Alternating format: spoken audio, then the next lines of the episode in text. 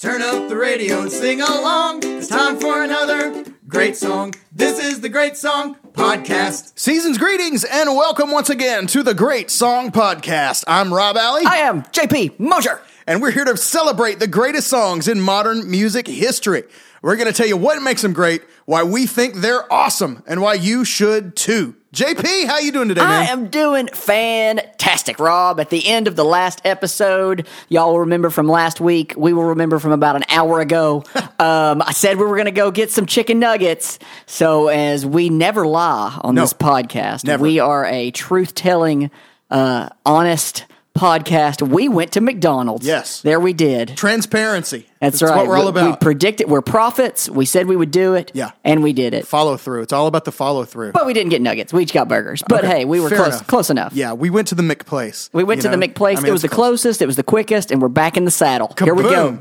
Back in the game. Let's do this thing. Let's do this thing. I'm really excited about today's song. You know what? I feel like I might even just start playing it. Play it. as we start talking about it. It's got some good undertones. Absolutely. Where we, we can talk. About. Get ready for some immediate, just ah, comfortable. It's like a warm bath of goodness. I'm sitting on a cloud. yeah. Today's song is "Money for Nothing" It sure is. by Dire Straits. Man, I feel like a drum solo. We could still keep talking for a minute. Yeah.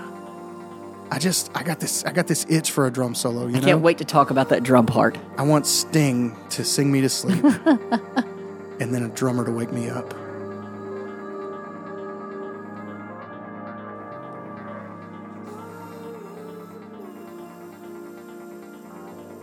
Patience, young ones. It's coming.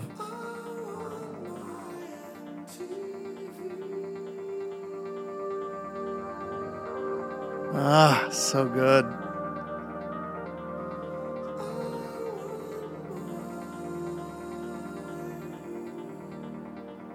When you walk into the doors of my house, this is what plays. Just be be aware. Here it comes.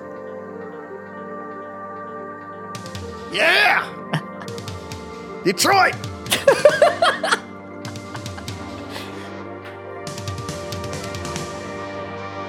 Glasgow, Glasgow, Scotland.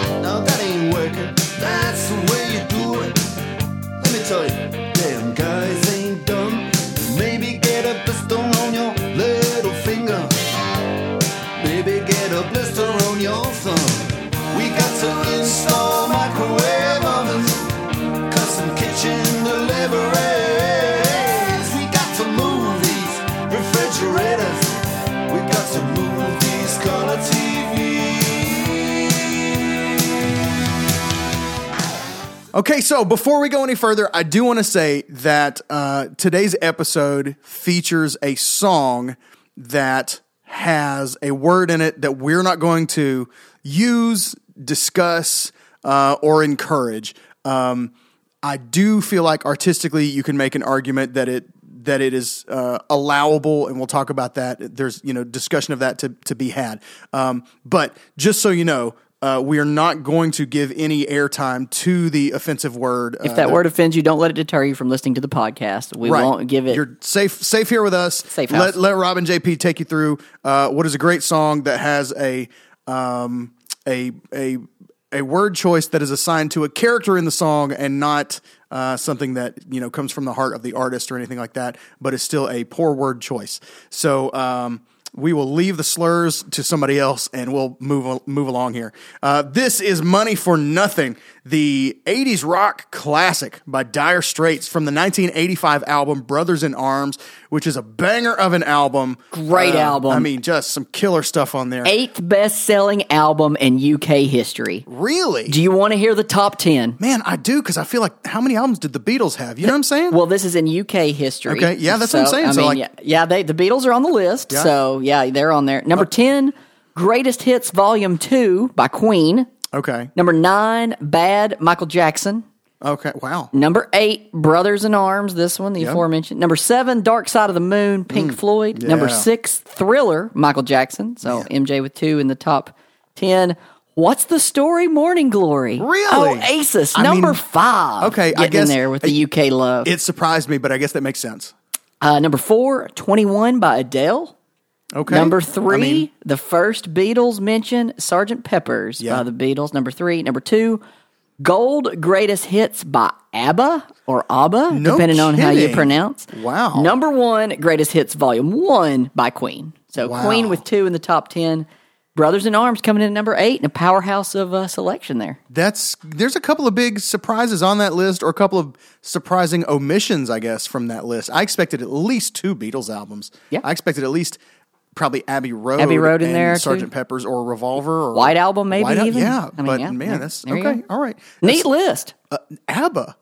ABBA. That caught me off guard. Yeah, we won't be doing Dancing Queen, I don't think. not or anything by ABBA. No, So, I- no you go. offense to all the ABBA fans. That's right. Uh, so, Money for Nothing from the album, the number eight selling UK album of all time, uh, Brothers in Arms by Dire Straits. It hit number one on the Billboard Hot 100, number one on the Billboard Top Rock Tracks chart, number one in Canada, and number one on the US Cashbox chart, which I have never Cashbox. really never really noticed before or paid attention to, but apparently Cashbox was in its day a magazine much like Billboard that told, you know, it was a music magazine and had its own charts. And so this hit US uh, number 1 on the US Cashbox chart as well. It is also number 272 on the uh, previously mentioned in other episodes, the Billboard All Time 600 list, which uh, is that real confusing list that they don't really say what the qualifications are for. It's just like, here's 600 songs that were hits, and for some reason, like, LMFAO is number eight and Chubby Checker is number one. And like, you know, I, I don't understand exactly the reasoning why. And the Filet of Fish song is number three. It is, you know, it's just random. Yeah, just throw just- it in there. Who knows? Uh, it is it is uh, number two seventy two on that list though. Uh, between Chicago's "If You Leave Me Now" and a song called "Running Bear" by Johnny Preston. That is, uh, if you want to if you want to start offending people with language, you might as well go ahead and offend people based on uh, Native American heritage as well, which is exactly what you'll do if you look up "Running Bear" by Johnny Preston. Keep that in mind. Um, yeah. So uh, anyway, but yeah, number two seventy two. Uh, it was Dire Straits' most commercially successful single. Uh, it hit number one for three weeks in the U.S., number one uh, also for three weeks on the Top Rocks Tracks chart, and number four in the band's native UK. That always surprises me when a UK band Is bigger someplace else. yeah, Mm-hmm. when they're I don't know, and of course now the album has you know obviously you know reflected their success, but um, it it shocks me when a when a UK band goes number one in the US and doesn't go number one in the UK. Mm-hmm. Uh, it's very very strange. The whole prophet is not welcome in their own town kind of thing. Uh, let's see, this Money- came after Sultans of Swing. For those Yeah, of y'all that are big Swing- Dyers of Straits fans. Yeah, and- Dyers of Dyers of Straits. Straits. Yeah. Dyers of Straits fans. obviously like us. That's right. Huge Dyers of Straits fans. Um, it's after Sultans of Swing, which is another one that we could have done. Another big hit of theirs. That's uh, yeah, that, and that really captures Mark Knopfler as more of a lead player. Yep. you know he's got some great lead stuff in there. Um, but uh, yeah, this song just rules, man. Oh, man, Money yeah. for Nothing rocks, just absolute. There's so much goodness about it. Not just as a, it's like it is a very well written song. It's very clever and kind of tongue in cheek, um, and it as a as a piece of production is also very very interesting and compelling. and anytime you can get Sting to do anything on your album, I Yeah. mean, come on. Yeah, you just do it. Um, this won the Grammy Award for Best Rock Performance by a Duo or Group with Vocal in 1986 at the 28th Annual Grammy Awards. Can I tie on something to that? Absolutely. The very okay. Did you know when the very first Grammy for best rock performance by a duo group, a duo group with vocal, was in installed? Can you give me a year? 1980. Okay, I was going to guess 70s. 1980 best rock. It's going to be a tough one. Take a guess, but it's a hard one. Okay, go for it. Just The, hit me. the winner of the first one ever was Heartache Tonight by the Eagles. Okay. Okay. All right. By, by Eagles. Oh, By- we got to bleep excuse me. that Oh, one. yep. Oh, yep, by Eagles. Um, the one that it beat out was Sultans of Swing by Oh, Dire Straits. So really? one- this one that they won, they almost won the very first one. Oh, that's cool. They were so close. Very cool. Uh, and the video, which was groundbreaking, and we'll talk about later, one video of the year uh, at the MTV Video Music Awards, at the third annual MTV Video Music Awards, um, which I feel like maybe it's just, I, they still do that, right? They still do the VMAs. I- I don't watch When's it the last time it. you paid attention? Yeah, I don't know. I think the last time I watched the VMAs, there was a Matrix parody on it. like, and I, I know that's a product of me getting older and them showing less music on MTV and MTV kind of becoming less important in general in my life, and I feel like probably in everybody's life. Um, but uh, yeah, the, the VMAs used to be a big deal. Absolutely. to like when you were To perform middle school, at- high school, yeah. and to have yeah to have to be featured on the VMAs, it was a big flipping deal. Now it may still be. I don't even know. Yeah, that's I may good just be that far out of touch. Like I don't. I don't know. Yeah, I feel like the one that they. Sh- this may sound silly, and I don't watch kids TV, but I feel like there's all kinds of ads and hype for like Kids Choice Awards Yeah. and those kind of things. But I don't really see much about Video Music Awards. You're right on that. It's true. I don't know, but I, you know, I just turned 38. I'm washed. I'm grandpappy age at this point. So you know, socially speaking, I'm like 4 we're not generations cool. away. Let's Yeah. just be. We're we're not with it. Yeah, but I'm, I'm four generations away from cool at this point. So, um, but I want to give a shout out to my son who just started his own podcast, which is awesome. Uh, he's he's 13 and he just started a podcast with a friend. Uh, if you want to check it out, it is on Podbean at the moment. Uh, it is called Game Time, and they're they're covering video games, and uh, so it was really awesome. I'm really proud of him. He's he, they got together and recorded several episodes, and they're putting them out a couple weeks, you know, a couple weeks apart, and it's very cool. But um, so I'm a I'm a I'm a pod father, right at this the point. Podfather. Yeah, that's a great I'm name. A, I'm a pod a pod dad. I like that. I Um, like so- Podfather. Yeah, how about that?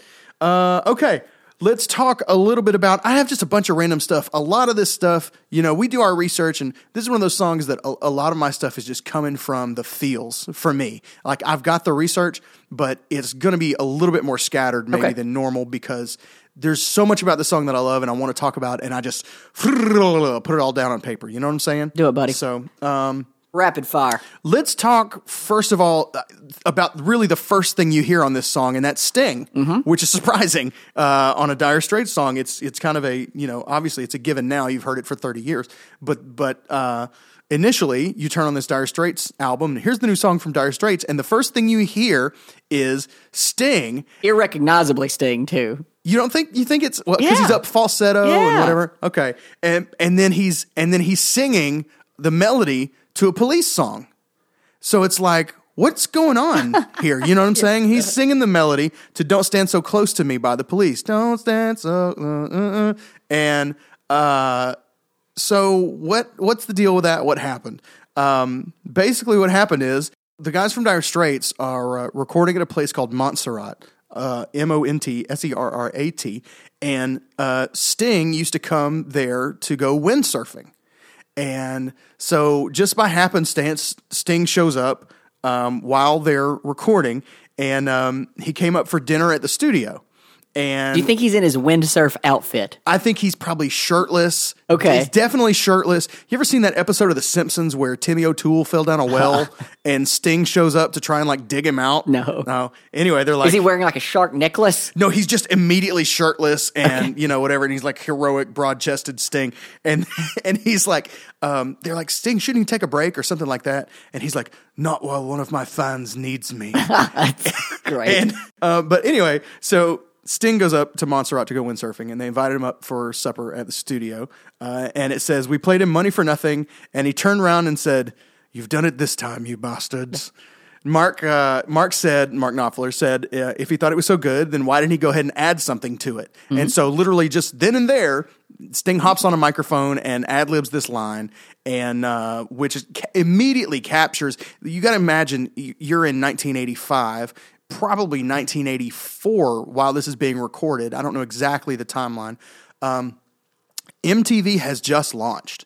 MTV just became a thing. And I Want My MTV is their official tagline. That's the commercials. That's what the MTV uh, VJs are are saying it's the line, and so it's quickly gaining steam as a pop culture thing. And so Sting wraps up all that, combines it with an already popular police melody, and just adds it as another layer into the beginning of this song. And really throughout the song, it gets echoed more, even at the end, and then lays down BGVs, which are spot on, Yeah. perfect for this song.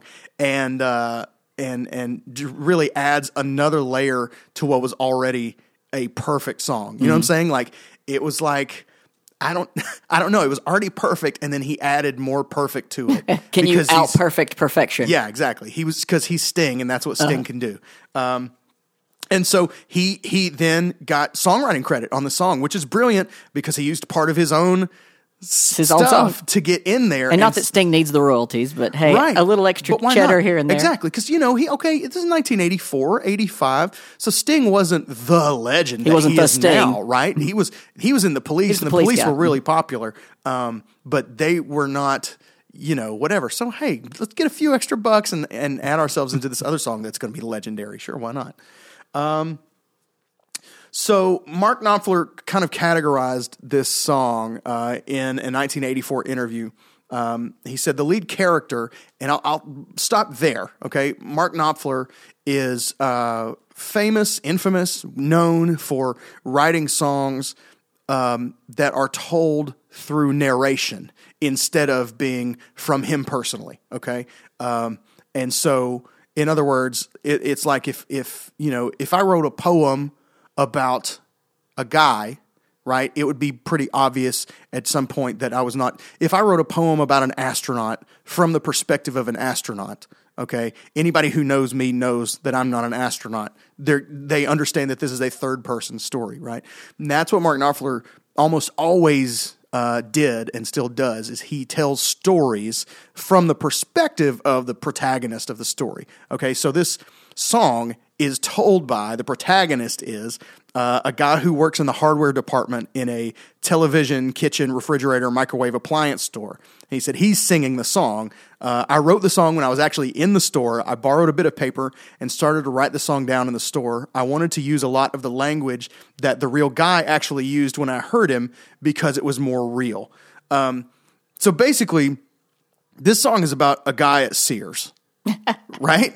Or if you're from Athens, Tennessee, Plaza. Plaza Electronics, Oh. and, and there's like washing machines, Yeah. TVs. Those of y'all that grew up in the 80s in Athens, Tennessee, the metropolis, Yeah. I visualize it as Plaza. Okay. So y'all are with me on this. and I immediately go to Sears at Hamilton Place Mall, uh, where in the 80s and early 90s, they would have, of course, they had all the stuff that, you know, the appliances and all that stuff and the clothes. And then, but there would be, there would always be a big stack of screens, like covered with that weird dense glass.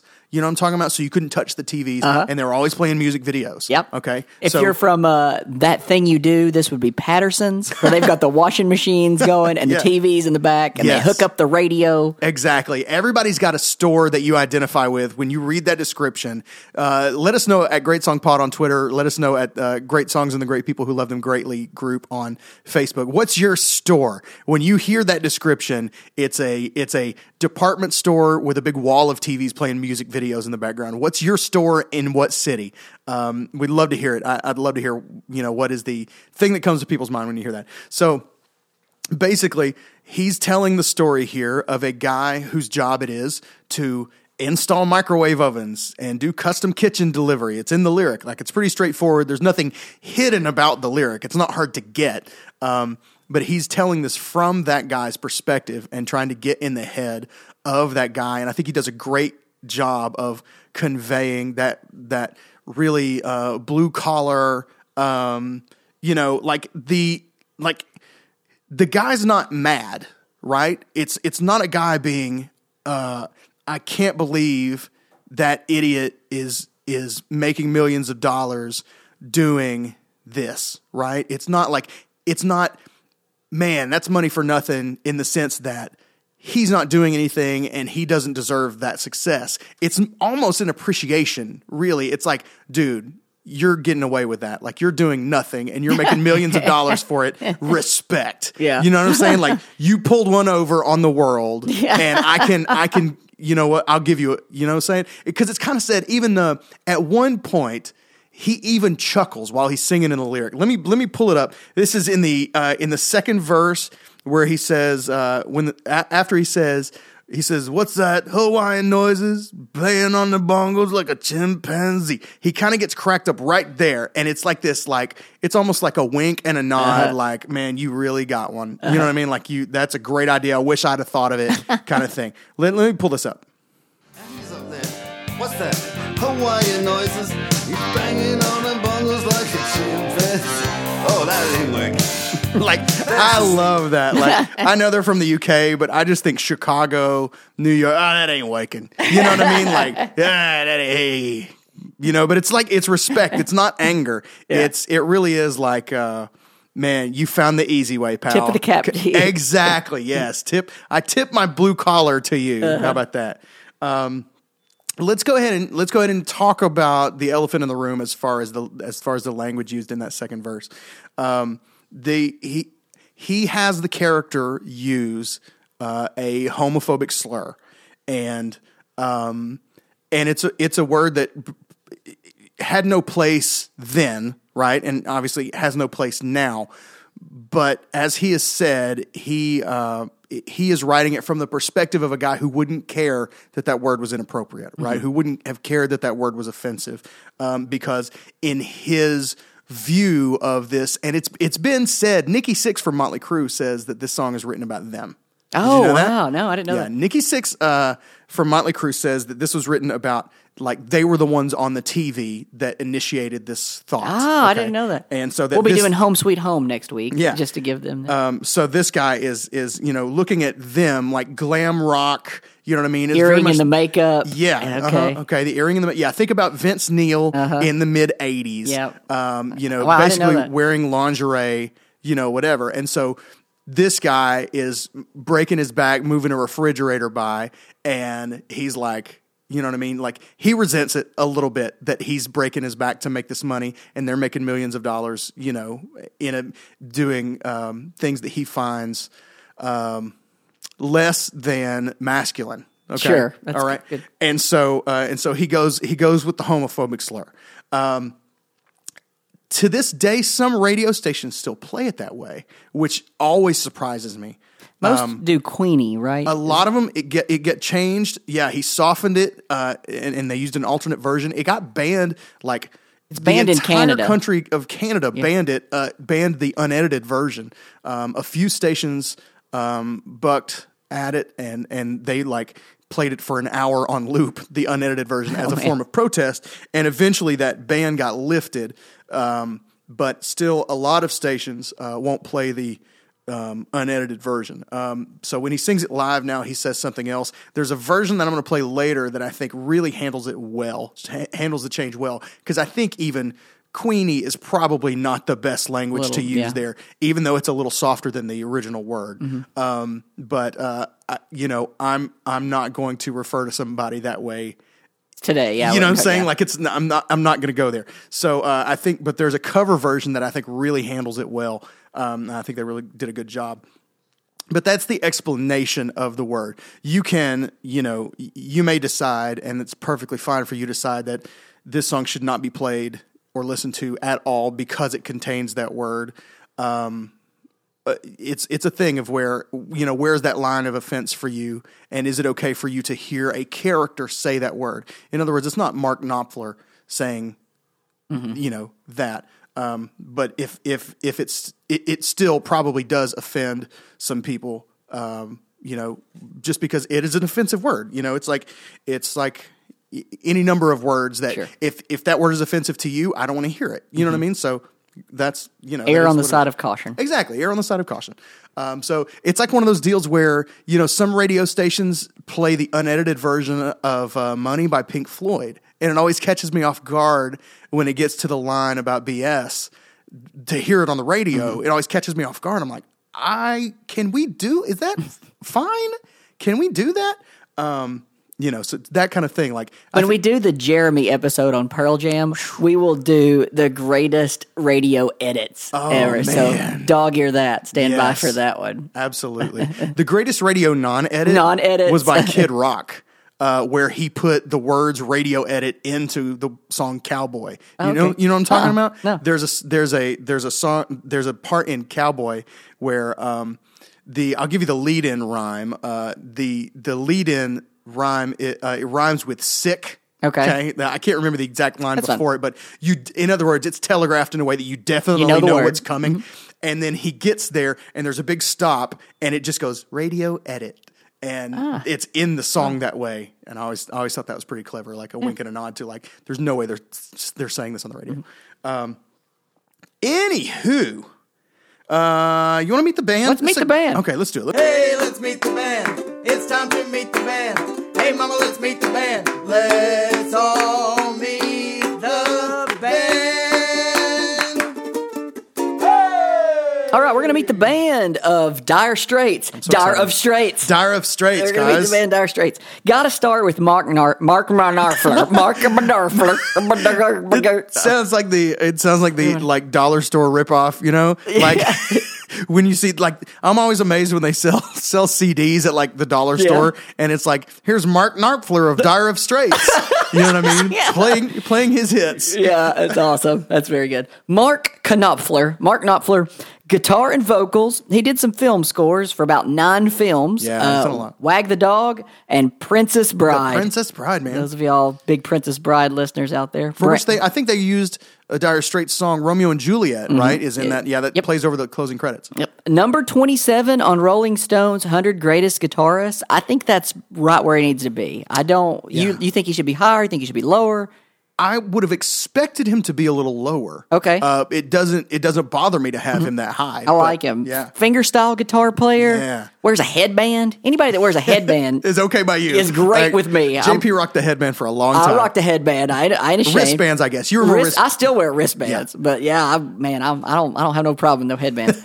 uh, he has three honorary de- doc- de- de- de- doctorate degrees. My goodness, he has three honorary doctorate degrees from the UK. Wow. And two, no, that's a lot, right? 2018, was inducted into the Rock and Roll Hall of Fame with Dire Straits.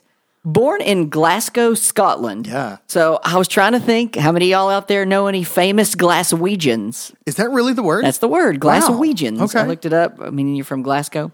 I'll give you some hints. Angus and Malcolm Young from ACDC, probably the most popular.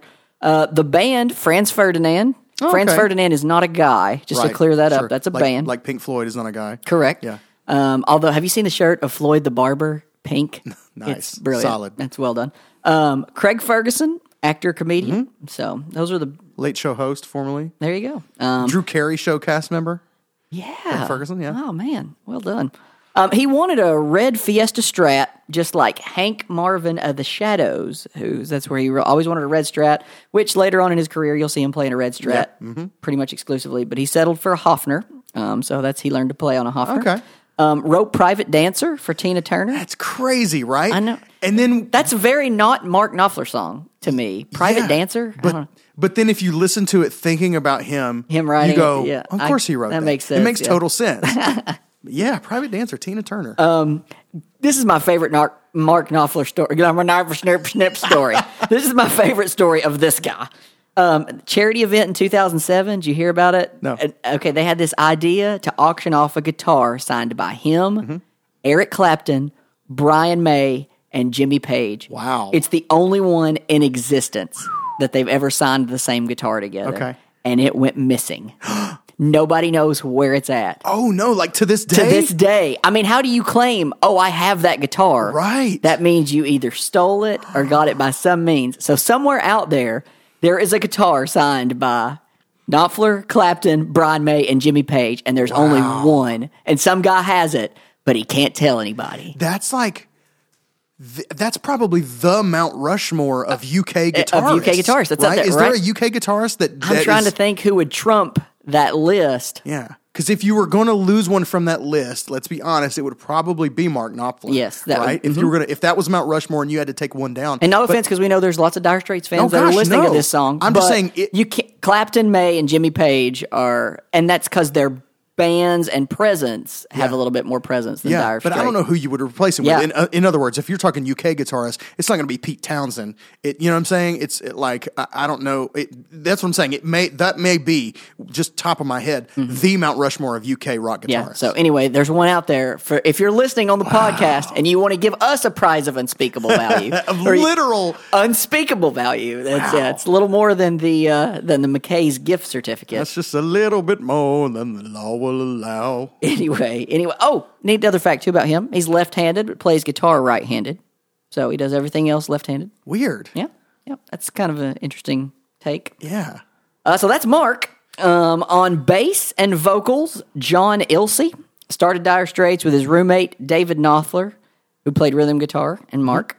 Uh, that helped come up. He actually came up. John came up with the name Dire Straits, as all members quit their day jobs when they um, finally hit it. They were financially strapped or in dire straits, as you say. Um, He now owns a local pub in Hampshire called East End Arms, and is apparently a keen painter. So pick you up a, a John Illsley painting cool. if you're ever hanging out Hampshire. I thought one of the uh, sub classifications of Dire Straits was pub rock. I like And that. that's pretty good. solid. Yeah, that's, pretty solid. That's that's right on. Yeah. Um, on keys, Alan Clark played on the 1983 Bob Dylan album Infidels. Also played on Eric Clapton's Journeyman. It's one of my favorite albums. Hmm. Solid. Um, was Tina Turner's MD for several years. Okay. He's recorded with Billy Joel, Phil Collins. Wait for this. Bruce Willis and Gerry Rafferty. Oh! Oh!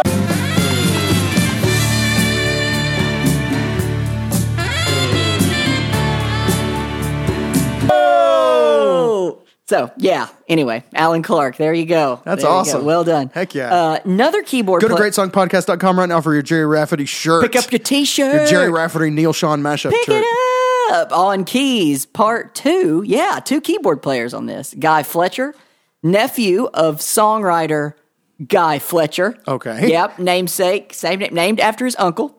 He did stuff with, get this, Dire Straits and Mark Knopfler.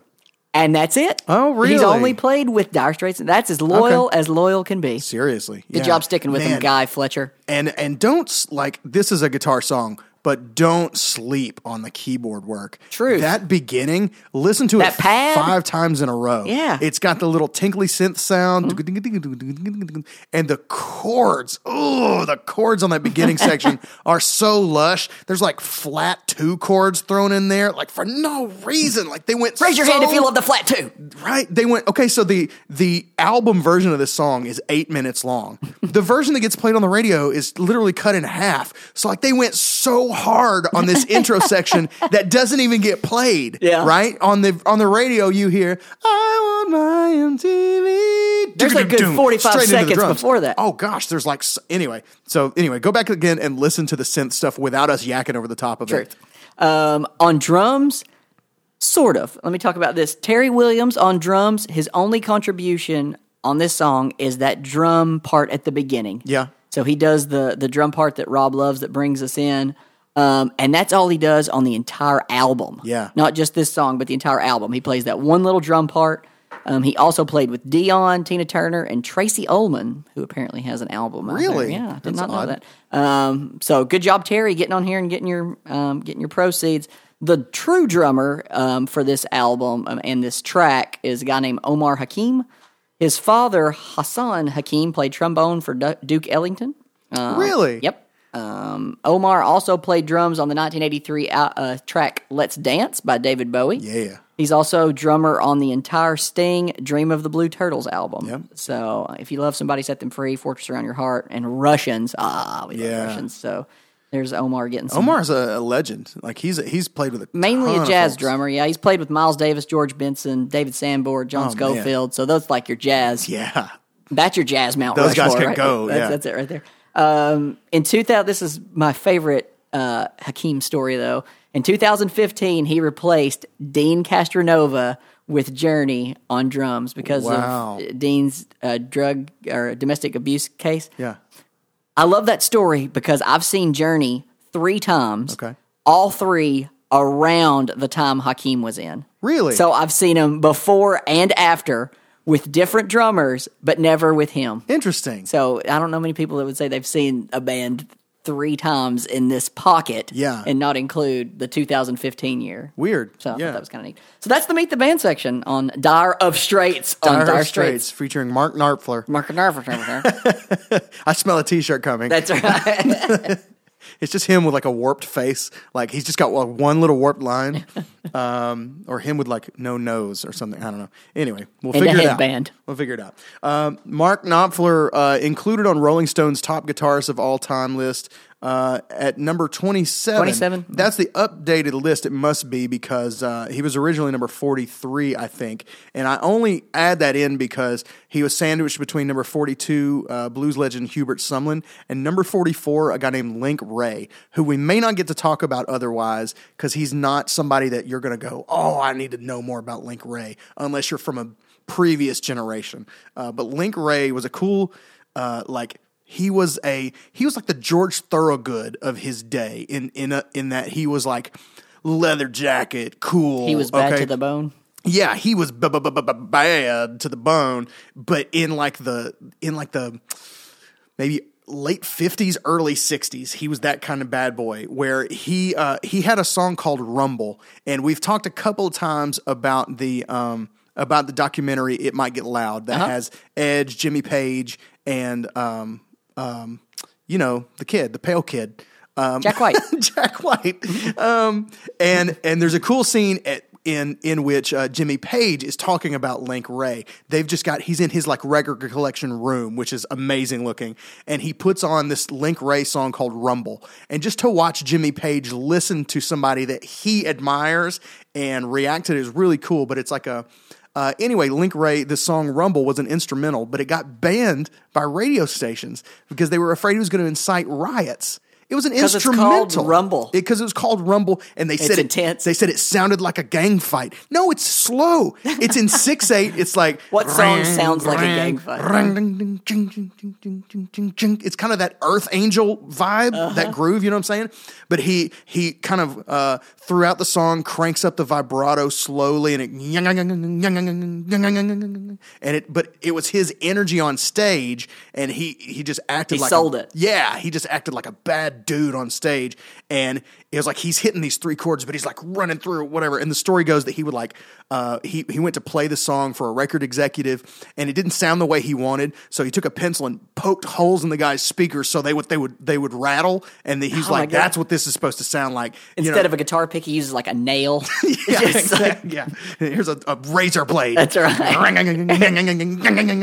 anyway, that's uh, Link Wray. I just wanted to get his That's name cool. in there. Uh, let's talk a little bit about the video to this song. It's, Okay. it's a landmark video Absolutely. to be sure. Um, it was the first video shown on MTV Europe Mm-hmm. when MTV Europe launched in 1987. Um, but you know this happens a lot. Um, I think Mark Knopfler is kind of a cranky guy, um, and we see that more often. I think there's a I don't know. We- We've talked about John Fogerty, Don Henley, Billy Joel. They're all just kind of curmudgeons. You know I Ornery. mean? Yeah, ornery. And um, so I, I think Mark Knopfler seems to be like that. Um, very principled and like this is what I do and you know whatever. I mean, he's got three honorary doctorates. True. Okay, fair enough. Um, so, but he didn't want to make videos. Videos were a new thing at that point, especially the kind of MTVification of videos. There had been promotional videos. We talked in our Queen episode, uh, you know, about the Bohemian Rhapsody video, and it was revolutionary as band videos go. But it wasn't a. There was no MTV yet. It was a promotional video for the album. Um, so MTV takes these videos to kind of the next level and uh, makes them a another layer of importance and also things that bands are just kind of expected to do. Um, but Knopfler was like, nah, like I play music. I'm going to play music. Okay. Um, but MTV really thought that this song needed a video and they wanted a video for it. So MTV hired the director, whose name was Steve Barron. They hired Steve Barron to go persuade the band to let them do a video that the MTV could play. And, um, I guess at that time MTV was still small enough that they needed mutual relationships, right? Like in 10 years it would be whose arm do I have to cut off to get my video on MTV? You know what I'm saying? Um, but it wasn't that yet. It was like we could use the rub from having Dire Straits on our airwaves, and we think they could This use will the help rub us from having a video. Mutually good. Yeah. So, um, so, but but Knopfler was still very anti-videos. Uh, he said, all, you know, all he wanted to do was perform, and he thought videos would destroy the purity of songwriters and performers, which you could argue it did. Uh, but that's a discussion for another day. And so they said, "Can you convince him that this is the right thing to do? Because we've played the song to MTV. They think it's a fantastic song, but they won't play it if it's just him standing there playing guitar. They need a concept." Um, and he still said no. It took two rounds of convincing, and it took his girlfriend being like, maybe you should try this. You know what I mean? And kind of um, We could use the money. talking, yeah, talking some sense into him, and um, and so then uh, he agreed to do the video. So what they bring in, and this is not something that we can really explain, um, but they bring in a pair of animators and they animate a good portion of the video. There's a part of the part of the uh, video that is quote unquote live, right? It's just them playing their instruments on stage, and they have some uh, rotoscope animation where like his headband w- it would be you know drawn over with neon, and it would look like part of his outfit is glowing, you know, and his guitar is like bending, that kind of stuff. But um, but the the computer graphic animation at this point was groundbreaking, and it's still cool looking now. Yeah. which is hard to say about a lot of computer graphics in 1984. You know, um, but if you think of uh, if you think of like it's almost like Minecraft. Uh, sort of, you know what I mean? It's like big blocky face shapes, and everything. Everything is made of like kind of big blocks. Okay, You just need to watch it. yeah, if you just, haven't seen it, you just watch it. It's cool, right? Um, you'll recognize it when you see it, and Yeah. you'll be like, "Oh, that's the money for nothing video." Right, Like yeah. I've seen that somewhere. Exactly, yeah. And it's like, oh, that's what Sting would look like as a Minecraft character. cool. Okay, awesome. Um, so like it it was it was really revolutionary and it still holds up. I, I always thought this is a very cool video still. Um, so it you know won awards, won MTV Video of the Year in 1986. Um, and the the I thought this was cool. The animators of the CG portions of the video went on to found what is now uh, Rainmaker Studios, best known for the Transformers Beast Wars and Okay. other Transformers CGI series. They did those, uh, and they've done most of the uh, Mattel Barbie movies, Okay. the CGI Barbie movies. So those are the guys that made the Dire Straits Well, there you Money for. Nothing video. Isn't that something? They were, I guess, the top of their game. Like, I mean, Yeah, I mean, they were the Transformers thing was breaking new ground. Yeah, yeah, Beast Wars was a big deal when it came out. It was like, dude, what you know, this is really really cool. Um, so yeah, I wanted to talk just a little bit about his guitar tone. Oh, yeah, me too. Oh, I'm so tone. glad you did got that. It? Go for it. What you got? Um, that he was trying to emulate Billy Gibbons. Billy Gibbons. Yeah. and I, I would have never thought Billy Gibbons a guitar player for ZZ Top.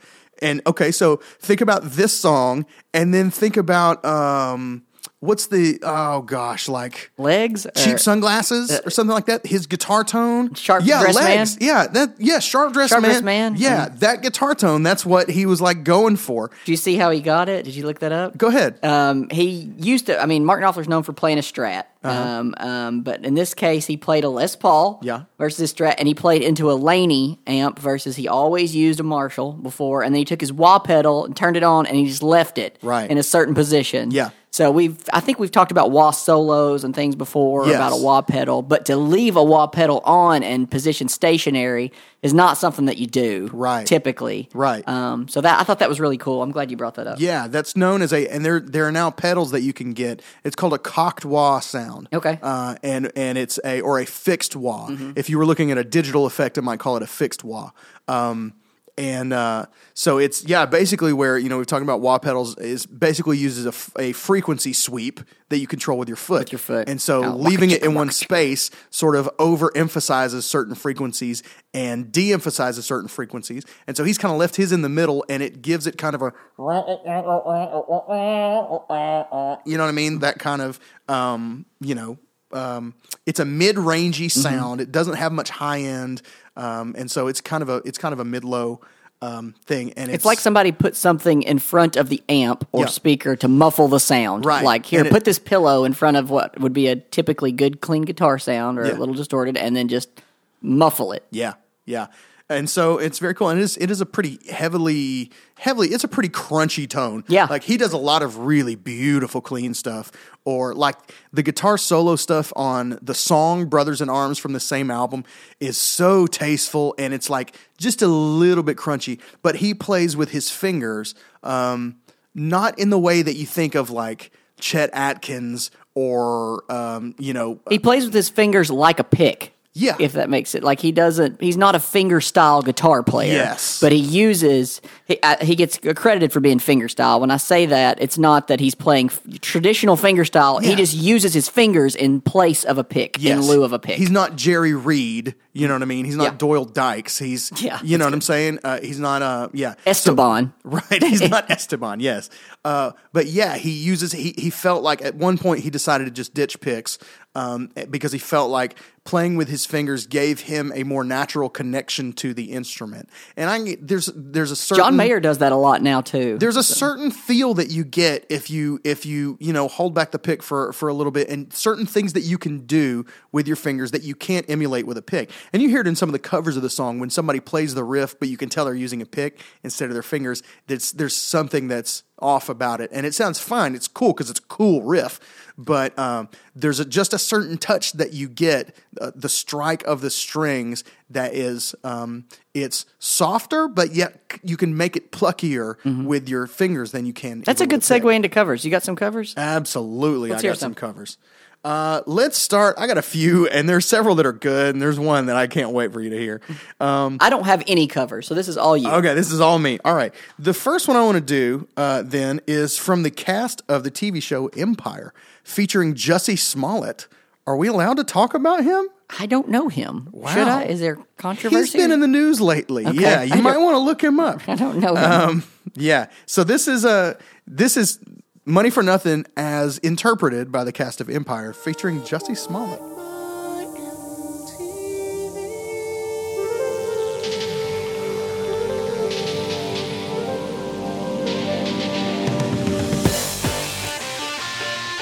consumers, silver spooners. Kind of a page from the um, All About the Benjamins. for.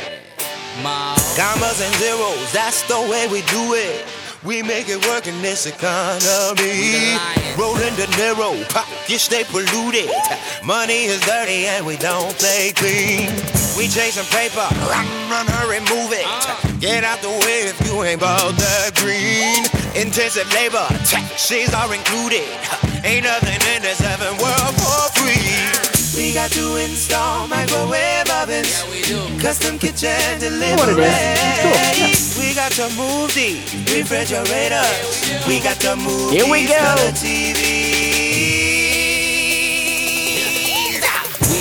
people who turn illegal to legal. All right, I'm I'm feeling it. JP, not so much. no, I'm, I'm good with it. I'm I'm here for it. I'm with it. Um, the next one we've talked about this guy before. I think on the Africa uh, episode. This is Leo. This is the metal version of Money for Nothing Okay. by Leo. That's what the Pick, definitely.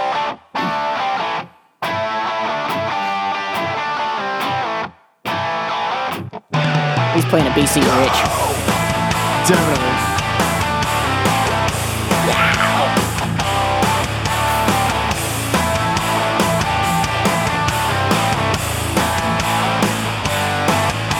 Now look at them yo-yos, that's the way you do it. You play the guitar on I like that better. TV. That ain't working. I feel like he's trying to be Mark Knopfler. Yeah. Like he's a metal guy trying to sing like Yeah. So he's yeah exactly. He's he's the metal guy trying to basically be Mark Knopfler, and it's pretty much a, stra- a straightforward. You know, it's a metal take on the song, but there's nothing really unexpected in it. Um, this guy though, I thought did a did a fairly good job of not only playing the song and interpreting the song, but updating the lyrics. This is the guy that I mentioned earlier in Okay. the episode. Uh, his name is Gus G. And um, he's it's a pretty legit modern rock take on the song. It's got some really good guitar work in there toward the end. Um, but including some really creative updates to the lyrics, including uh, we got to move these LCDs instead of these color TVs. Uh-huh, that's good. Uh, he says instead of I, sh- I should have learned to play the guitar, I should have learned to play them drums. He says I should have learned to beatbox, baby. I should have learned to loop them drums. Oh, yeah. stuff like that. Loop he references. He says, "Look at that mama, she got it twerking in the camera." stuff like that, right? Like it's very, very modern, uh, including a change of the homophobic slur that's used in the original to that little wussy. Okay. Which I feel like that's pretty solid. Oh, yeah, Like, that's- you can call somebody a wussy, yeah. and that's fine. You know what I mean? That's not offensive. Understood, and you're not really, I mean, yeah. I mean, I wouldn't. If somebody said, "Hey, you wussy," I'd be, you know, I wouldn't take it. Nice, Exactly. like, oh, high five. But that's not a- But it's not as harsh. I feel like it- that's the perfect term Mm-hmm. to convey what he was trying to say and also not be over the top That's good. offensive. So uh, here is here is Gus G's version, and I might let it play for just a minute because I really appreciate some of the stuff that he does.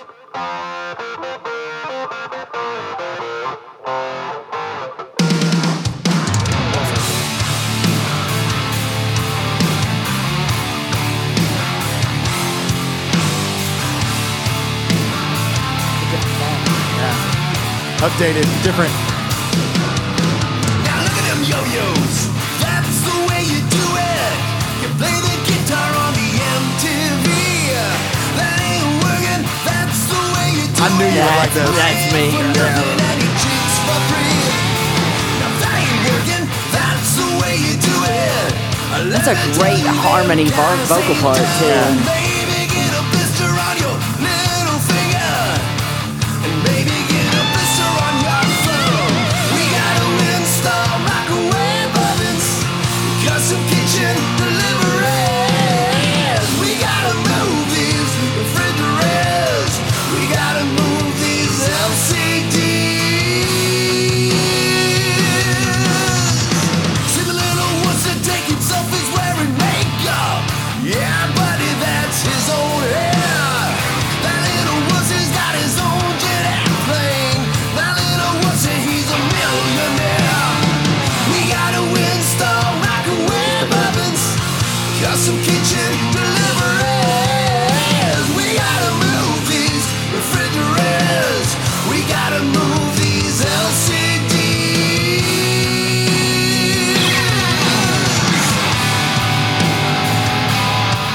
So yeah, that's the one that you're going to be listening to when this episode's over. I can tell. That's good. Uh, I That's knew my when I heard it, favorite like- cover. Yeah, That's good. I think that's the best. That's the probably the best all around cover that I've heard. That's a cover, not a tribute. That's Yeah, like I'm going to take your song and I'm going to make it mine. Definitely. And uh, yeah, Yes. that's good. All right, now now I've got I got two more. Okay, one that is a sentimental favorite of mine, uh, and then and then there's this one that I've been waiting since literally the day I found this. Okay, um, so this is a band called Italian Dire Straits. Okay. Okay, Sure. and um, it's it's uh.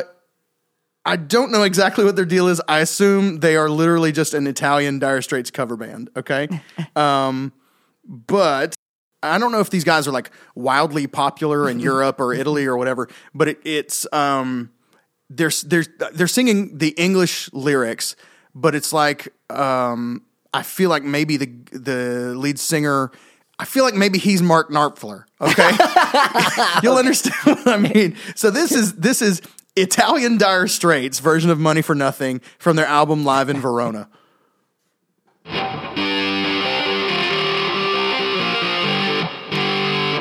By the way, everything's pretty on point except for the vocals.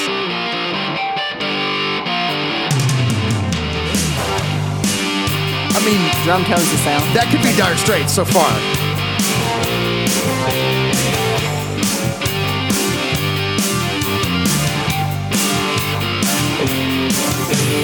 Look at them yo-yos, that's the way you do it.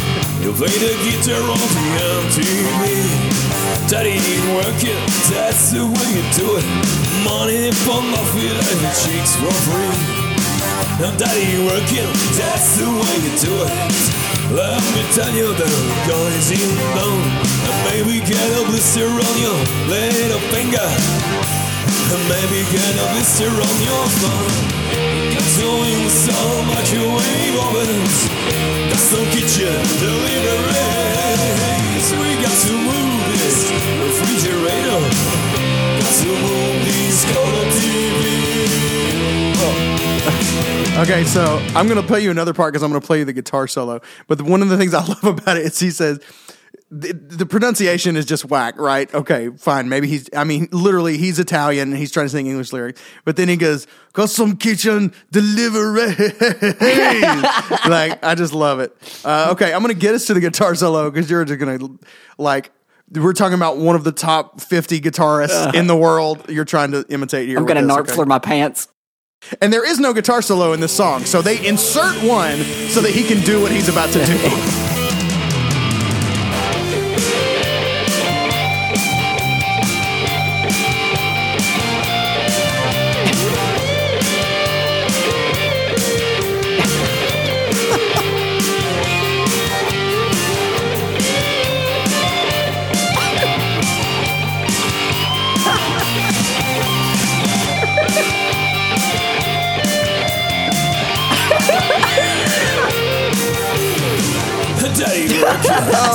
no, that ain't working. that ain't working. I promise.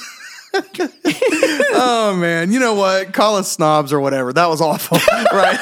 I mean, come on. Um, it's like if you're, if you're gonna if you're gonna do obviously a well done tribute band, everything about them is on point except for their vocals, and you're gonna have a guy play a solo that isn't originally in a song and try and put it in the style of one of the greatest guitar players in the world. Maybe don't let your lead guitar player be a guy who's probably never played a lead before. you know what I mean? He's like, literally, I learned this scale on the bus. and here's my, you know, here's my three phrases that are bad that I'm just gonna anyway.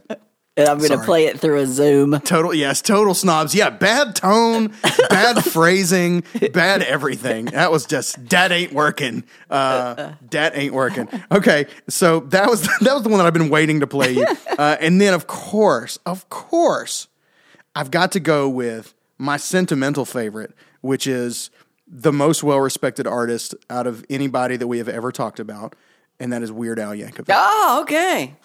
So Weird Al Yankovic made a movie uh, in 1989 called UHF, UHF, in which yeah. he owns a television station. And it, Spatula City. Spatula City. So in the movie UHF, there's a scene where he basically goes to sleep and he's daydreaming. And in his daydream, he has this daydream mashup of Money for Nothing with the plot of the Beverly Hillbillies. Okay. And so I'm going to play a good portion of this so you get a sense of it because it's genius. This is one of his. UHF has a movie flopped. Okay. It's cult classic now, but on its release, it flopped. And the soundtrack was like impossible to find forever. Okay. Um, and it just flopped with the movie, right? Basically. So this is one of his like most underrated parody pieces because it didn't get the attention because the movie didn't go anywhere. You know what I'm saying? So this is so solid. It's amazing.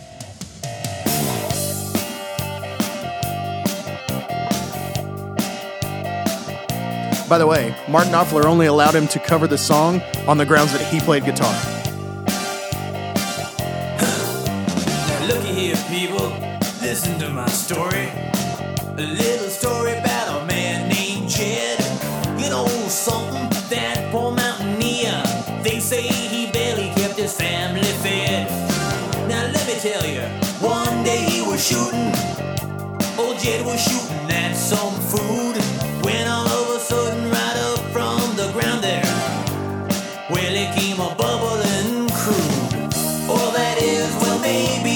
call it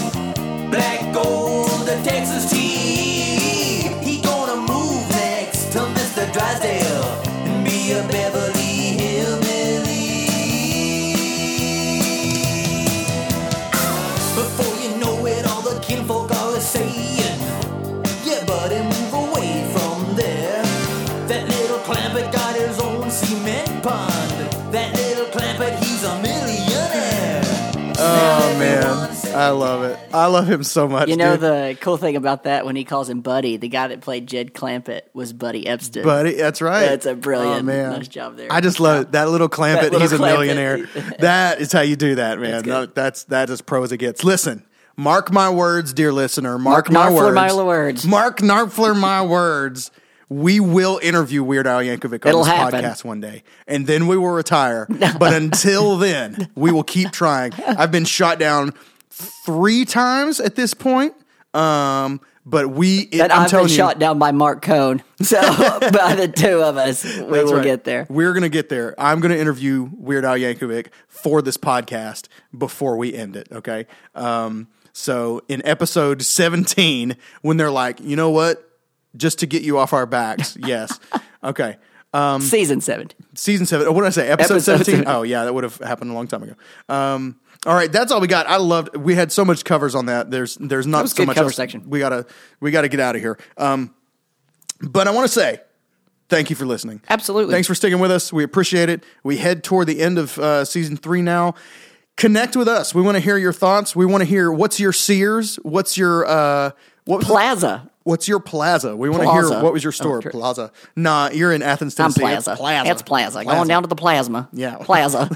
So, uh, yeah. So we hope you've enjoyed our Dire of Straits episode uh, featuring Mark Narpfler. if you're in Glasgow, Scotland Yeah. listening, please let us know. You know, a lot we- of non United States listeners. That Absolutely. We have. So if you're out there in Scotland, give us a jingle. Absolutely. Let us know. Who's your favorite glass? Uh, what was- Glaswegian. Glaswegian. Let Man, us that's know awesome. of uh, another good glass Glaswegian that we might have missed. my word for the week. Um, my word for the Ouijan. Um, okay, so uh, connect with us on Twitter at Great Song Pod, um, at facebook.com slash groups slash Great Song Pod, or just search Great Songs and the Great People who love them greatly. A lot of fun stuff going on over there. And uh, who knows, maybe we'll hook you up with a sticker or prize of unspeakable value.